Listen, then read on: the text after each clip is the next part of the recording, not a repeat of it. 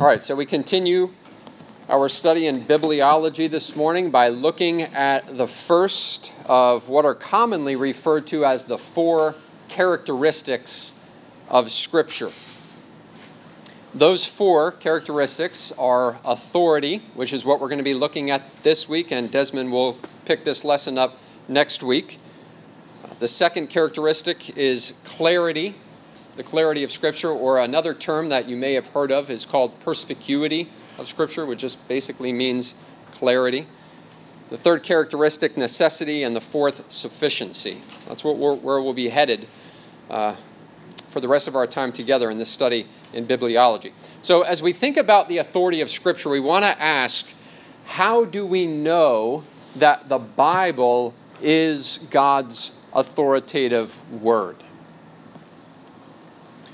I think most of us would agree that the Bible is our authority, at least in some sense. But in exactly what sense does the Bible claim to be our authority? And how do we become persuaded that the claims of Scripture to be God's Word are true? These are questions that we're going to seek to address under this topic. So let's begin by talking about what we mean by the authority of Scripture.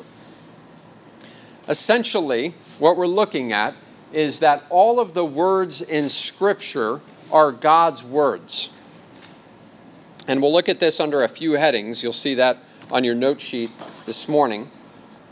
The first one being that this is what the Bible claims for itself. The Bible claims its own authority. There are frequent claims in the Bible that all the words of Scripture are God's words. Now, of course, we don't mean to say that every word in Scripture was audibly spoken by God Himself, since the Bible records words of hundreds of different people. Right? King David, Peter, you even have Satan himself speaking in the Scriptures. But we do mean that even the quotations of other people are God's reports of what they said and rightly interpreted in their context, they come to us with God's authority. In the Old Testament, this is frequently seen in the introductory phrase, Thus says the Lord, which appears hundreds of times. Now, in, in the world of the Old Testament, that phrase would have been recognized as identical in form with the phrase, Thus says King so and so, which was used as a preface to an edict or a decree of a king to his subjects. And what's important about that, it's an edict or a decree that couldn't be challenged or questioned, but that simply had to be obeyed. It wasn't open for discussion. Somebody stood there and made the proclamation a herald was sent out and said, Thus says King so and so, nobody in the crowd is saying, I challenge that. That's a dead man if that happens, right? Because this is the word of the king, it's the authoritative word. It's not here, hey, let's talk about this. It's let's proclaim it. And so that's the same way in which, when we see that phrase, thus says the Lord, to the hearers during that time, they would have heard that in the same way as, Thus says King so and so. This is a, an authoritative word that needs to be obeyed. So when the prophets say, Thus says the Lord, they are claiming to be messengers of the sovereign King of Israel, namely God Himself. And they're claiming that their words are the absolutely authoritative words of God when a prophet spoke in God's name in this way, every word he spoke had to come from God, or he would be a false prophet. You can imagine the weight of that sitting upon you. Uh, you see this often, actually, if you read through Jeremiah. Jeremiah had some very difficult things that he had to say. And essentially, he was told, You're going to go speak, and they're not going to listen. Go and speak anyway. They're going to hate what you have to say. But that wasn't up for debate. God said, Go in and do this. Go and proclaim this. This is the authoritative word of God. Jeremiah, I'm going to put my words in your mouth, and you're going to go and proclaim them. Now, not, not every word in the Old Testament is prefaced by that phrase, thus says the Lord. So we don't want to think that only the places where I see it say, thus says the Lord, means in its authoritative word from God. In the New Testament, there are a number of passages that indicate that all the Old Testament writings are, the, are thought of as God's words. Okay, so I want to look at a, a few of these more popular ones. Second Timothy 3:16 if somebody can read that for us.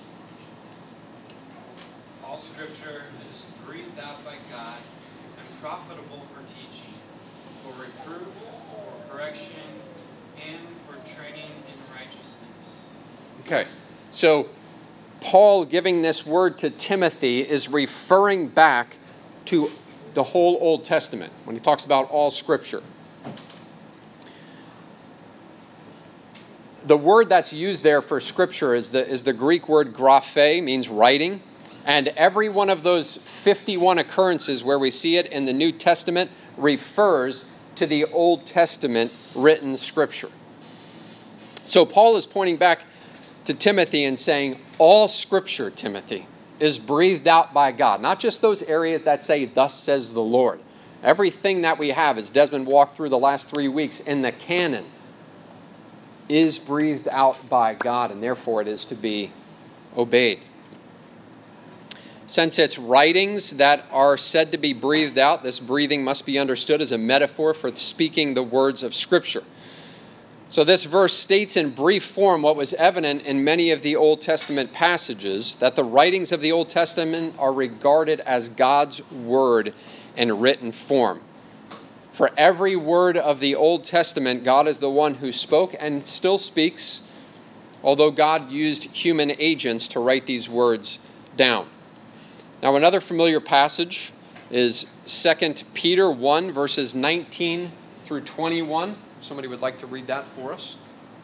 And we have the prophetic word more fully confirmed, to which you will do well to pay attention as a lamp, uh, as to a lamp shining in a dark place until the day dawns and the morning star rises in your hearts.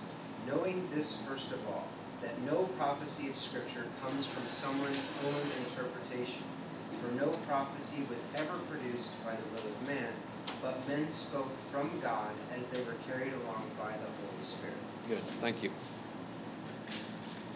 Speaking of the, the prophecies of Scripture there in verse 20, which means at least the Old Testament Scriptures to which Peter instructs his readers to give careful attention to. Peter says that none of these prophecies ever came by the will, and that word will means the impulse of man, like man didn't just sit down and think, I want to I want to say something on behalf of God. Right? I'm to write this down. Right? They were carried along by the Holy Spirit and spoken that way. It's not Peter's intention here to deny completely the reality of human will or personality in the writing of Scripture, uh, but rather to say that the ultimate source of every prophecy was never a man's decision about what he wanted to write, but rather the Holy Spirit's action and leading in the prophet's life.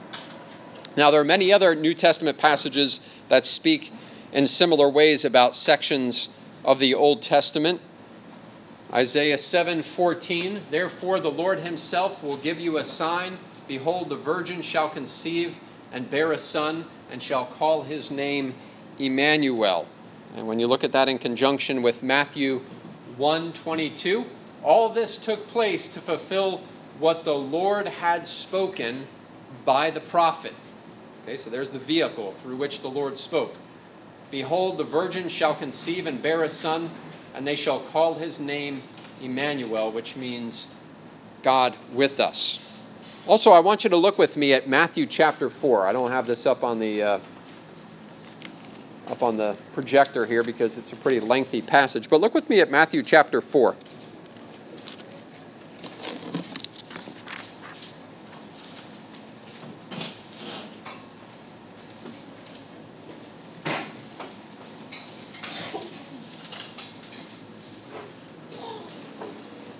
And in particular, I want to look beginning at verse 4 here in Matthew 4, where Jesus is dialoguing here with Satan. Matthew 4 4, but he answered, It is written, Man shall not live by bread alone, but by every word that comes from the mouth of God. And then look down at verse 7.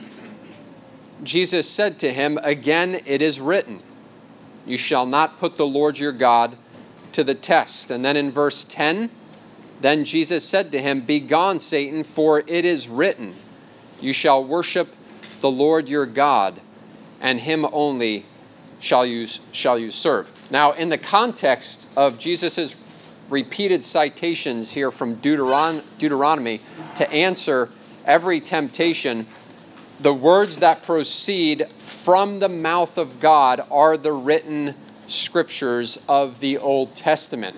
And in these, the citations that are brought forward aren't specifically from areas that say, Thus says the Lord, right? So just grabbing pieces. You see Moses writing things down, and Jesus is using them and saying, These are the authoritative words of God, for it is written. And so Jesus sees Moses' words as authoritative because Moses got those words from God.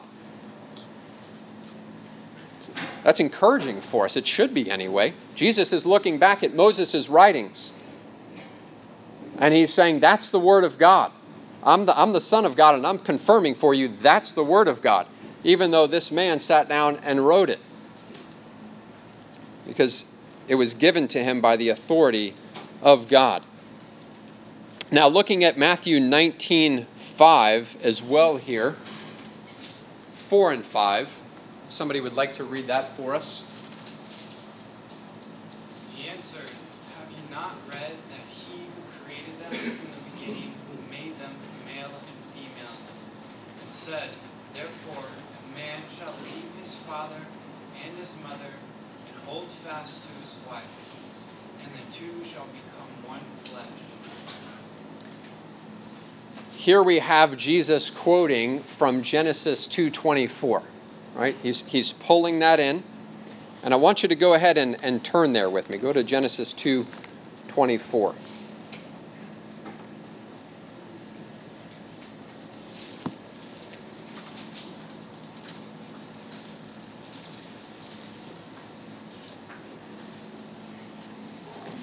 And again, this is another example of you don't have here in this narrative a preface of, Thus says the Lord.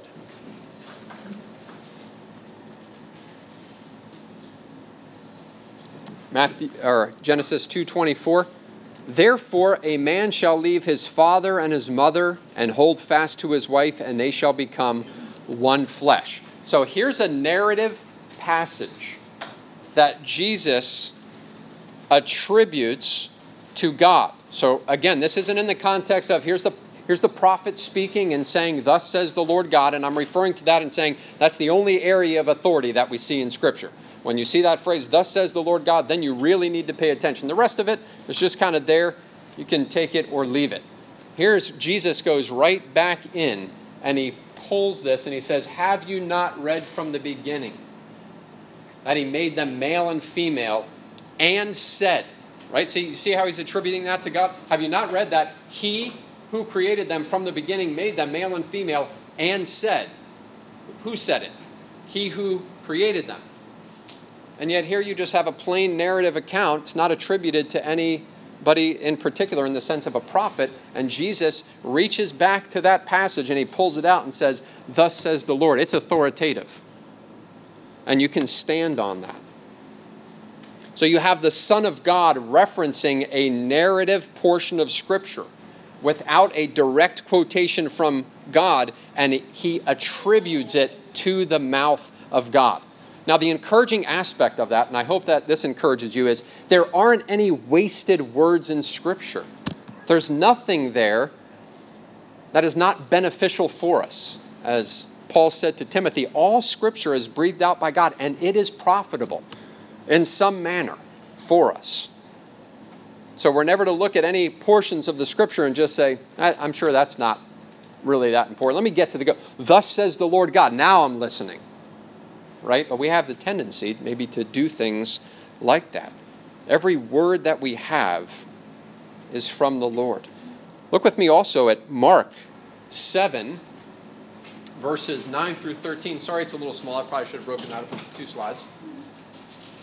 I'll go ahead and read this. This is Jesus speaking, and he, Jesus, said to them, You have a fine way of rejecting the commandment of God in order to establish your tradition. For Moses said, Honor your father and your mother, and whoever reviles father or mother must surely die. But you say, if a man tells his father or his mother, whatever you had, would have gained from me is korban, that is, given to God, then you no longer permit him to do anything for his father or mother, thus making void the word of God by your tradition that you have handed down. And many such things you do. So Jesus uses the same Old Testament passage, the fifth commandment, and interchangeably, notice what he does here. He calls it the commandment of God, or what Moses said, or the Word of God. So the authority of the Word of God was declared as such by Jesus, even though Moses spoke it. Now, there are many other passages that, that we could cite, but the pattern of attributing to God the words of Old Testament Scripture, I hope, are just very clear by just a surface look at these passages. Now, when we look back at the passage in 2 Timothy 3:16 about all scripture being breathed out by God, we should ask, is only the Old Testament God breathed? Or does this apply to the New Testament as well? Does the Bible have anything to say about the authority of the New Testament? Yes, it does. I want to look at two passages with you, both of which I believe were referenced by Desmond in his look at the canon of Scripture, but they're worth looking at again. 2 Peter chapter 3 verses 15 and 16 if I can have somebody read that for us. Count the patience of the Lord as salvation, just as our beloved brother Paul also wrote to you, according to the wisdom given him, as he does in all his letters when he speaks matters. There are some things in them that are hard to understand, which the ignorant and unstable twist them for destruction, as they do the other scriptures. Okay, that's a really helpful passage here. Peter looks at Paul's letters. And notice what he says here, as he does in all his letters. And he couples them with the term that is used for the Old Testament writings down here at the bottom. The other scriptures. Graphe, the writings, which always refer to the Old Testament writings that we just looked at, which are declared as authoritative. Okay? So Peter's looking at Paul's letters and he's saying these are on par with what has been written in the Old Testament. So you should have confidence as you open the Bible and you read these passages. The other passage is 1 Timothy chapter 5 verses 17 and 18. Somebody can read that for us. Let the elders who rule uh, let the elders who rule well be considered worthy of double honor, especially those who labor in preaching and teaching.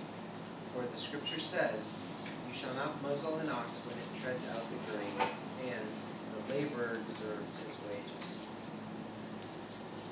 Now, I know Desmond expounded on this a couple weeks ago, but I just want to mention here again we have that same word, graphe, used again this time in plural form. Let me see if I have this going forward. Okay.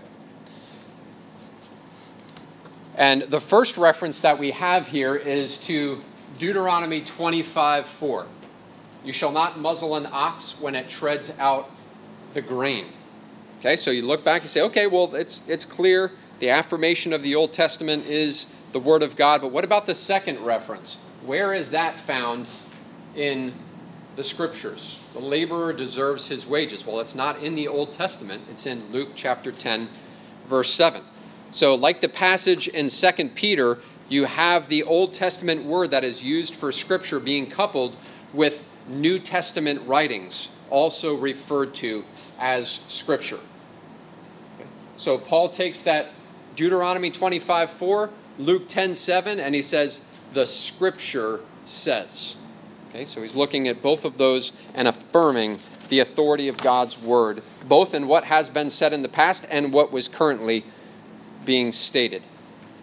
Now, is there further evidence that the New Testament writers thought of their own writings, not just that of the Old Testament, as being words of God? I think it, it seems that way in 1 Corinthians chapter 14, verse 37. If anyone thinks that he is a prophet or spiritual, this is Paul speaking, he should acknowledge that the things I am writing to you are a command of the Lord. Now that's a bold statement. You better be right in that statement. But that's the confidence under the inspiration of the Holy Spirit that Paul had. That these things that I'm penning are a command of the Lord. Now, in that first section, again, what I wanted to do is just look at what the Bible claims for itself, that it is authoritative. But I now want to look at that next subheading, which is we are convinced of the Bible's claims to be God's Word, to be authoritative, as we read the Bible. That's a very important point here. It's one thing for us to affirm that the Bible claims to be the words of God. But it's another thing to be convinced that those claims are true. And listen very carefully here. Our ultimate conviction that the words of the Bible are God's words comes only when the Holy Spirit speaks in and through them to our hearts and gives us that inner assurance that these are the words of the Creator speaking to us.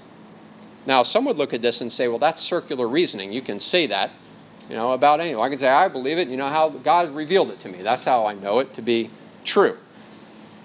The problem with this is if we say, how do I know this is the authoritative Word of God? And let's say you appeal to history or archaeology, things that are helpful in some sense, what you've just done is you've subjected the Word of God to a higher standard.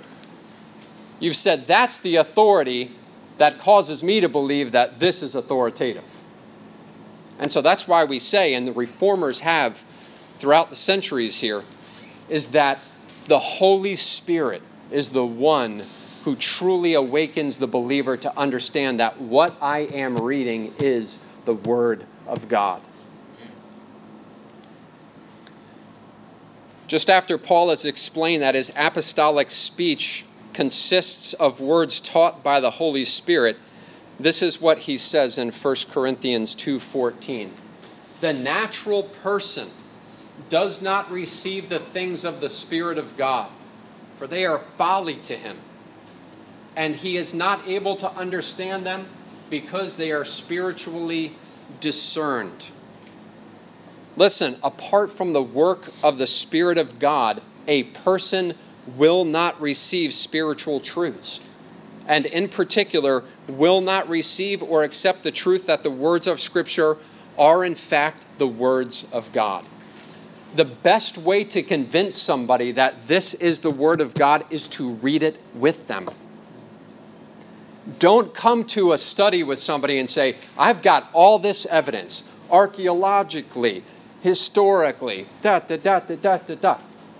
Worthless in the sense if you don't get to the Word of God. The Word of God is what brings a person to understand that what they are reading is actually the Word of God.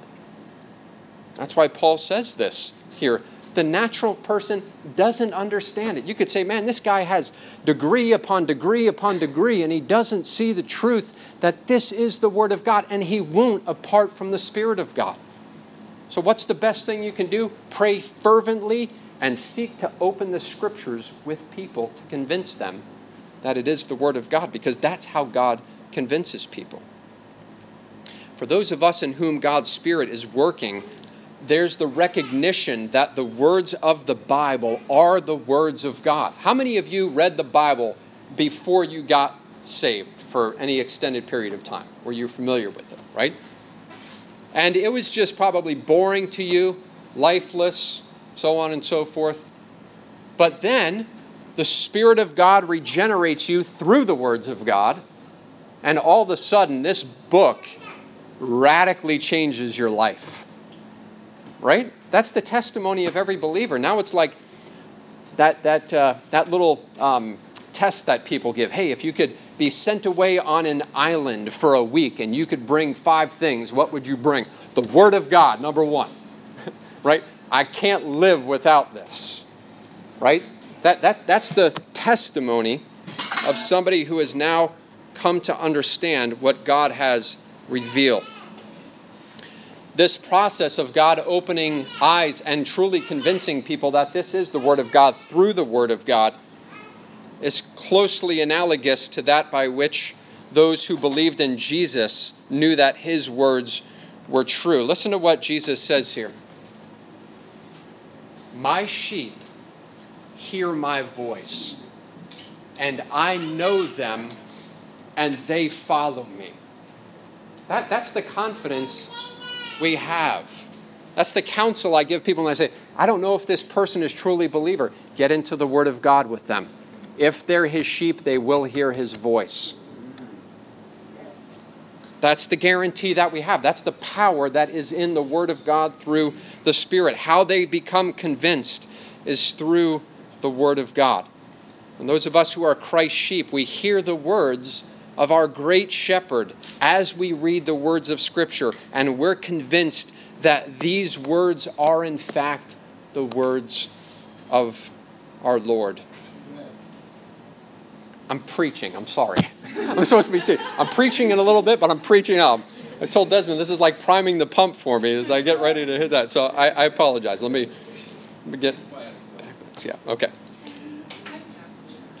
Yes. I'm not. I am. I'm sorry. I'm just going to keep going here. So.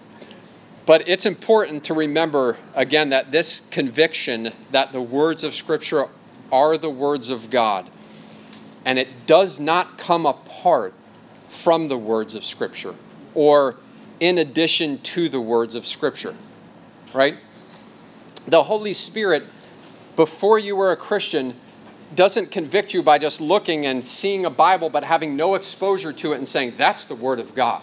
Right? The Holy Spirit's not, that's the Word of God. It's as you open it that He reveals it to you and you expose yourself to the Word of God that you become convinced that it truly is the Word of God we hear our Creator speaking to us in and through the words of Scripture, and we recognize that this book that we are holding and reading is unlike any other book.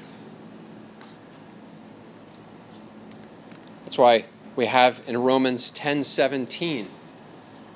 So faith comes from hearing, and hearing through the word of Christ.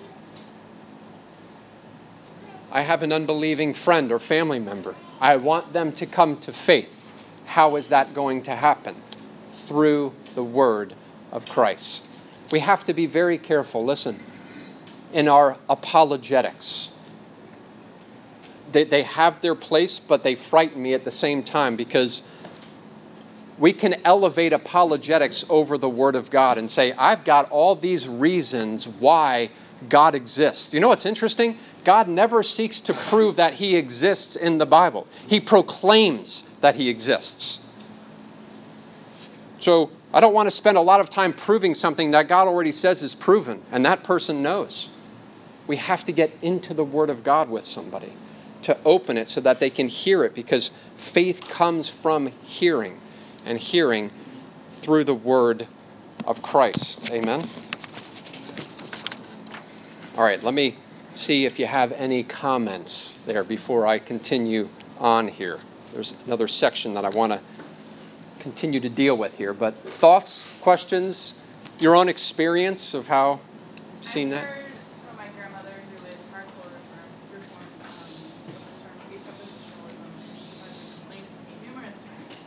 And I think that's what you were talking about. I for sure.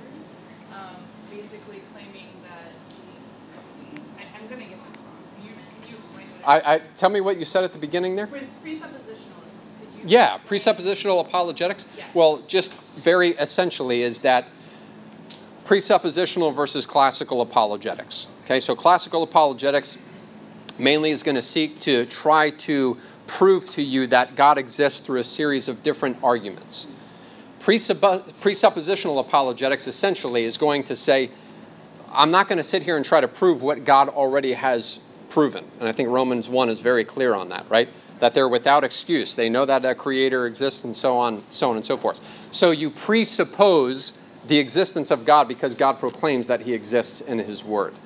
Right? So we're not I'm not going to spend an hour trying to prove to you that God exists when the scripture says you already know that he exists deep down and how that's going to be exposed even if you've you know constantly suppressed that truth and unrighteousness it still doesn't change the means by which that suppression is lifted and that's through the word of god so i don't spend a lot of time trying to convince people that god exists because i believe the scriptures say he does exist and you Classical would be more of a series of different arguments. Uh, that, that's a general categorization that I'm given without getting into great, great detail on it. But yes, yes, that's it. That's I think a sort of simple way to try and remember is classical general arguments from man to God, presuppositional arguments from God. Yes, that's a good way to put it. Yeah, did you hear what he said? Yes. Yeah, yeah, it's helpful. Thank you, Desmond. Okay, so the Holy Spirit, again, works through the scriptures to confirm its reliability, and that gives the believer a certainty that this is the Word of God. So that authority is derived from a spiritual ministry of the Holy Spirit, not a subjective determination by the believer, right? If somebody says, I don't believe the Bible is the authoritative Word of God, that does not change the reality that it is the authoritative Word of God, right? That person's judgment on the Word of God doesn't affect the truth of what it actually is. So the, Bi- the Bible, and this will be to your point here, Amber, the Bible is a presuppositional declaration from God to man. You have that right in Genesis 1 1. In the beginning, God created the heavens and the earth. That's a declaration. I exist and I've created everything. I'm not here to try to prove that. You know, as an image bearer of God, that I exist. That's why Romans 1 says you'll give an account on that on that day. Yes. Just a little question. Yep. Um, so there's nothing wrong with trying to prove God's existence in a sense um, outside of Scripture, right? You just don't want to linger there for a long time. Let me be careful in how I how I phrase this. That's a good question.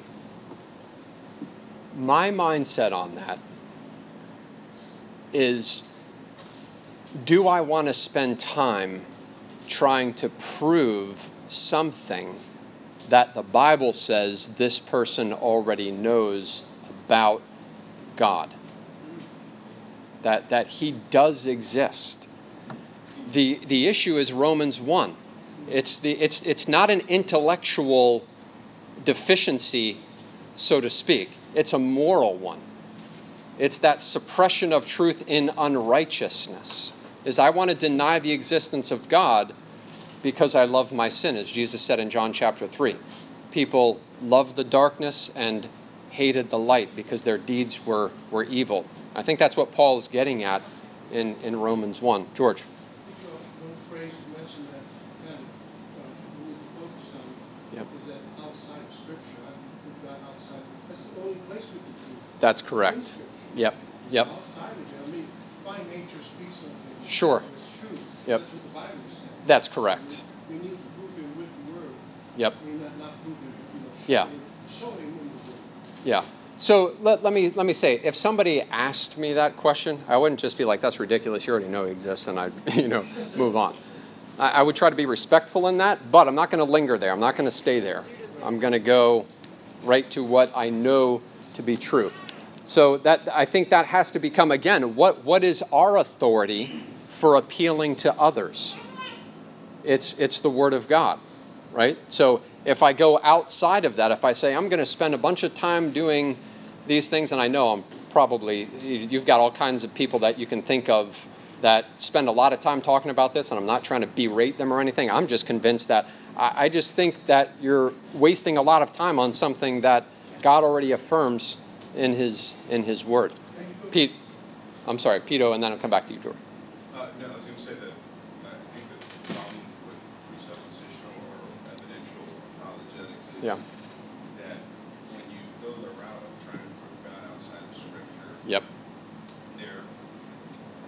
Least in my experience with trying to witness to people, Yep. they're trying to pull you out from the framework that they understand Yes. uh, they have to remove in order to carry on that conversation. Right. What they mean by prove it out of Scripture, at least in my experience, is leaving God out of this. Yes. Saying he Yes. doesn't exist at all. Yep. Uh, prove to me how he does. It Right. Even, it's not even logical, Right. you know, conversation. Yes. Yep. Um, so, so yeah, I think I, I do have the same opinion presuppositional. Yep. Whether it's the fool or you know says in his heart that Yes. God or you know they suppress all, all truth and unrighteousness. You know, um, it's still uh, the, the issues they know and they're angry with God. Like I Yes. don't like maybe my kids do because they're kids, but like I'm not like I'm not angry at unicorns Right. because they're not real. Yes. Yes. Yeah. Yeah. So if, if there if there's no God, why are they so angry with them? Right. You, know, like Yes. always- You know, and if I do get to, because you know you're gonna have to face them. Like Hitchens has said that when I get to, if, if, if I have to stand before his throne, I'll tell him this, this, and this. Hmm. Like I don't say that about elves or right. Right. Right. Yeah. yeah. Yeah. Amen. George. That's why we, we go to the conscience. Yes. The Holy Spirit. Yes. We're, we're working along with the Holy Spirit when we go to the conscience. Yep. And that, Yep. that's where we get to. So we can start off with apologetics, Yes. and we should quickly go to the conscience. Yeah, that-. That's right. Yeah. Ab- ab- absolutely. Yeah, and, and you know, and apologetics in, in the sense of defending the faith, if we just want to use that phrase, we, we all have different ideas as lost people about who God is, right? So you think of Paul in Acts 17, where they're, they're worshiping a multiplicity of, you know, false gods, and he comes in and he does apologetics in the sense of he's defending the faith. He says, I see that you have all these altars to these unknown gods. Let me proclaim to you this one, right? And then he starts off with the reality of who God is and what he demands of all, of all mankind. Um, so they're helpful in that in that category, I think, of um, helping people to understand who this God is, not whether or not there there is one. So, good, good stuff. Okay. Again, Scripture makes no attempt to prove its truthfulness to the reader. Uh, it offers no lists of reasoned arguments as evidence. God's Word simply presents the truth as truth and expects and demands the reader to receive it as such. This is not to say that there are no evidences, again, that corroborate what the Bible says as true. Uh, scripture presents a great many historical and geographical, scientific, prophetic facts that can be confirmed. And what's more, a testimony that's composed by more than 40 writers over a period of 1500 years or so that consistently gives the same message throughout without contradiction or provable error is a compelling basis from which to derive confidence in what it says. That being said, man in his depravity will always fundamentally rebel against God's word as the truth, expressing God's right to exercise that absolute authority over him. As Paul attests in his writing, this, this rebellion is natural since man is born spiritually dead in sin. We see this in Ephesians 2. We see this in Romans 3 extensively, Psalm 51 5. Man is said to be darkened in his understanding according to Ephesians 4:18. Romans 8 7 proclaims that he's unable to submit to the law of God from the heart. And as we looked at in 1 Corinthians 2:14, unwilling to accept the things of God because they can only be appraised spiritually. And so it's only regeneration that can cause someone to truly accept its authority. When the Holy Spirit regenerates a lost sinner, he or she is made alive in a spiritual sense, the scripture says. And along with that newness of life comes illumination. That is the enablement from the Holy Spirit to discern that the scriptures are, in fact, the Word of God. Jesus himself affirmed that the Bible is true in John 17 17. Sanctify them with your truth, your word is truth. He also declared that a confident conviction of this fact is dependent on a heart that is willing to submit to God's will. And this requires a new heart that only God's Spirit can provide. As we see him say in John 3, you must be born again. That's how a person becomes convinced that this is the authoritative Word of God. So the internal testimony of the Holy Spirit illuminates the believer so that he knows that the Scriptures are the Word of God. And again, the biblical basis for this clarity is derived from two sources the words of Scripture that are self attesting because they claim to be from God, which is what we've looked at. And second, the Holy Spirit's dynamic power applies that truth of Scripture, resulting in confident assurance in the Word itself. This ministry of the Spirit happens, again, I just want to drive this home. It's, it's brought forth, it's actuated through the reading and the proclamation of Scripture.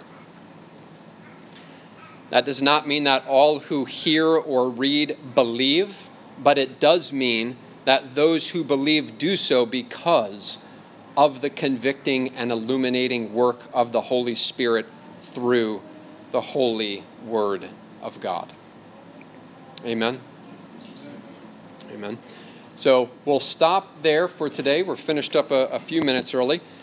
Um, as it kind of works out here, I'll be kind of expounding on this a little bit more in, in the sermon as we look at the uh, folly and power of the gospel uh, this morning. But Forrest.